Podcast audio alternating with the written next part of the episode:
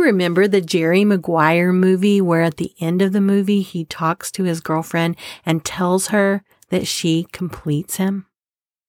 Well, I understand exactly what he's talking about, but the only true one that truly completes us, that one and us, is Christ. He truly completes us. So let's talk about that today.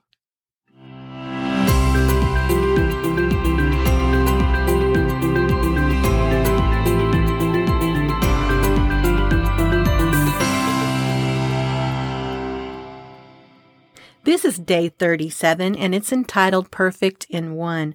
Our scripture reading again comes from John chapter seventeen, verses twenty-two through twenty-three.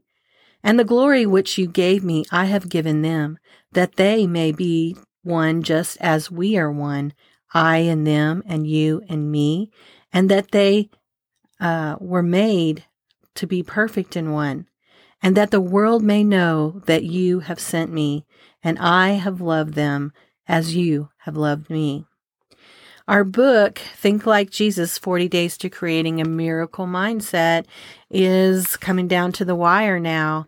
Our author, Chad Gonzalez, says that John chapter seventeen is one of my favorite chapters in the Bible because we gain tremendous insight into the mind of Christ.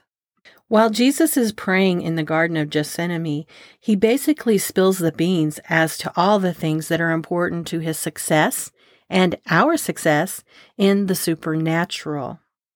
Not only does Jesus repeatedly state he is not of this world, he also repeatedly states his union with God.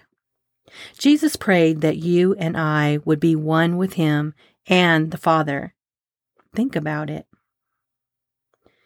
This is what Jesus went to the cross for. It is. We want to know, we want to know it become a reality because the Apostle Paul said in Colossians chapter two, verses nine and ten, Jesus is the fullness of the Godhead bodily, and you are complete in him. Jesus said because of our of that union, you and I are made perfect. After all, if you were one with him, you'd have to be perfect and complete because God is perfect. This is where righteousness stems from. Jesus never questioned his standing with the Father because Jesus was unified with him. Because you are the righteousness of God in Christ, you are complete. Nothing missing. Nothing. We are the righteousness of God in Christ. We are complete in him. The only thing we must do is grow in revelation of who we are in Christ so that we can mature in these realities. So I encourage you to look at yourself as unified one with Christ and the Father. Don't look at yourself as being conformed to this world and expecting all the things of this world. You are someone very special. You're very unique. You were created to be unique. You have your own special gifts and talents, and, and God has his own special plans for your life.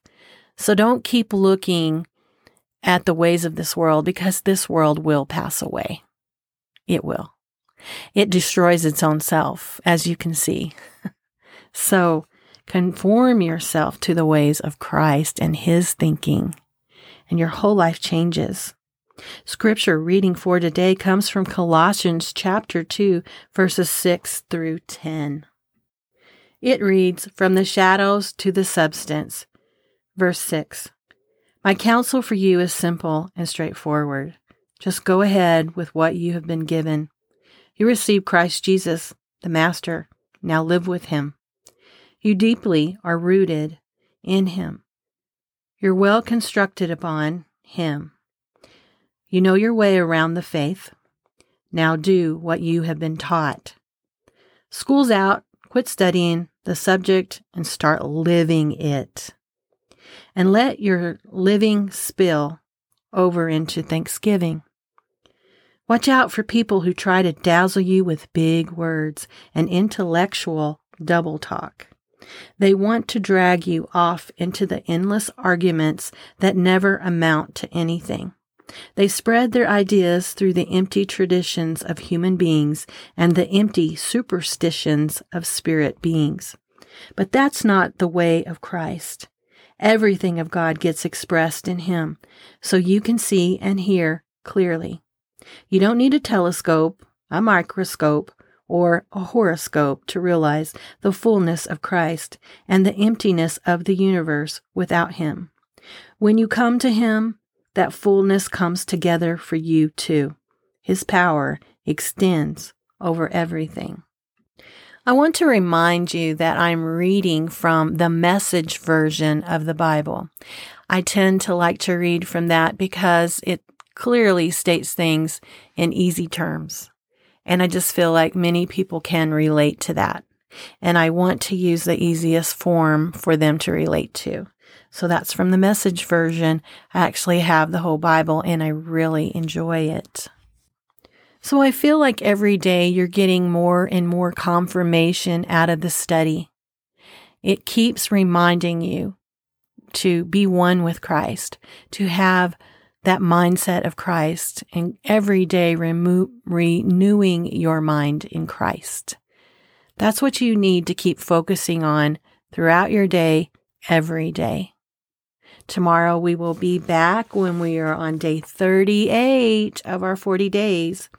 And it says, I know who I am. We're always searching for our purpose. We're always trying to figure out who we truly are. Well, it's not as difficult as we think. Christ shows us who we are, and He shows us our purpose. And sometimes we can't have it all figured out, but in time, He shows us. We have to be diligent in seeking out the things that we feel we need to know and the things we know we need to know. It takes time sometimes. It's all in God's timing, not our own. When the time is right, He reveals certain things to us. Just have confidence in that. Don't think He's ignoring you, and don't ignore Him. If you want to know, you have to be diligent. You have to be consistent in your seeking, your asking, your waiting, your patience, your faith. So just have confidence in those things. Know that you're not all wrong. You're just having to wait. And usually the reason you're having to wait are there are certain things that must unfold. And there are certain things that you must learn. Sometimes it's not the timing of what you think it should be. It has to be upon His timing because certain things have to fall in line. While other days, you're totally surprised as to what He's going to show you, what He's going to open up for you. That's why I believe every day you should, with your faith, expect a miracle. Always be expecting a miracle, and then something good will happen in your day. You need to take note of those things and thank God every single day for what He has given you, even if you can't always see what it is. Just thank God for life. Thank God for His plans for you. Thank God that He will unfold things to you as you consistently go back and keep seeking Him and spending time with Him. You guys all have a great day. I'm excited to talk to you again tomorrow, and I'm praying for you. And remember, I love you.